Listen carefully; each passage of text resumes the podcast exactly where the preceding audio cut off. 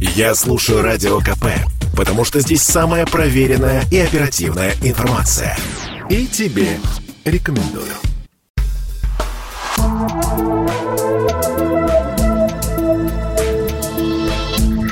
Просто космос.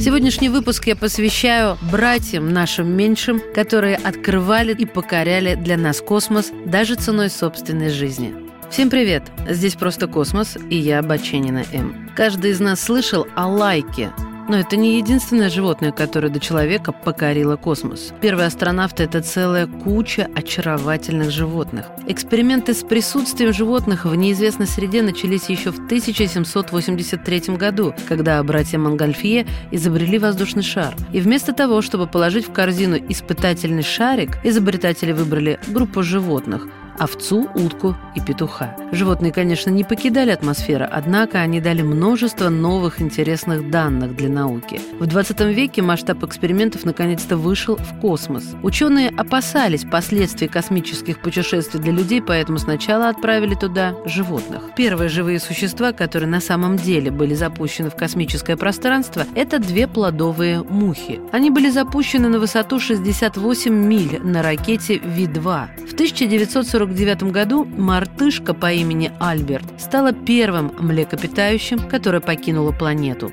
К сожалению, в отличие от мошек, он не пережил путешествия и задохнулся во время полета. Лайка, помесь терьера и собаки Хаски, была первым животным, которое околесило Землю в 1957 году. Тоже грустно, но факт, советская миссия была полетом в один конец. Советские ученые запланировали поездку так, чтобы через несколько дней начать давать животному пищу, которая в конце концов усыпит собаку. Исследователи пришли к выводу, что это менее радикальное решение, чем смерть от голода. Однако проверить механизм не удалось, так как собака погибла из-за экстремальных температур, создаваемых двигателями корабля.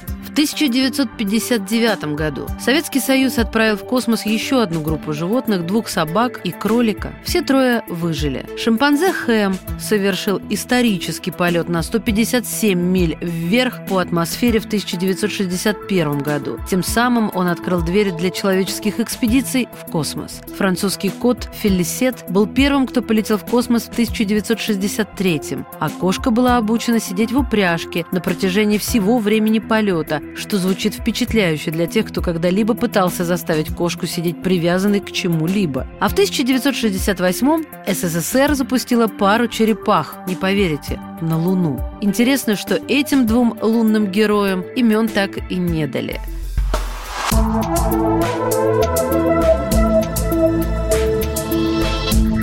Просто космос.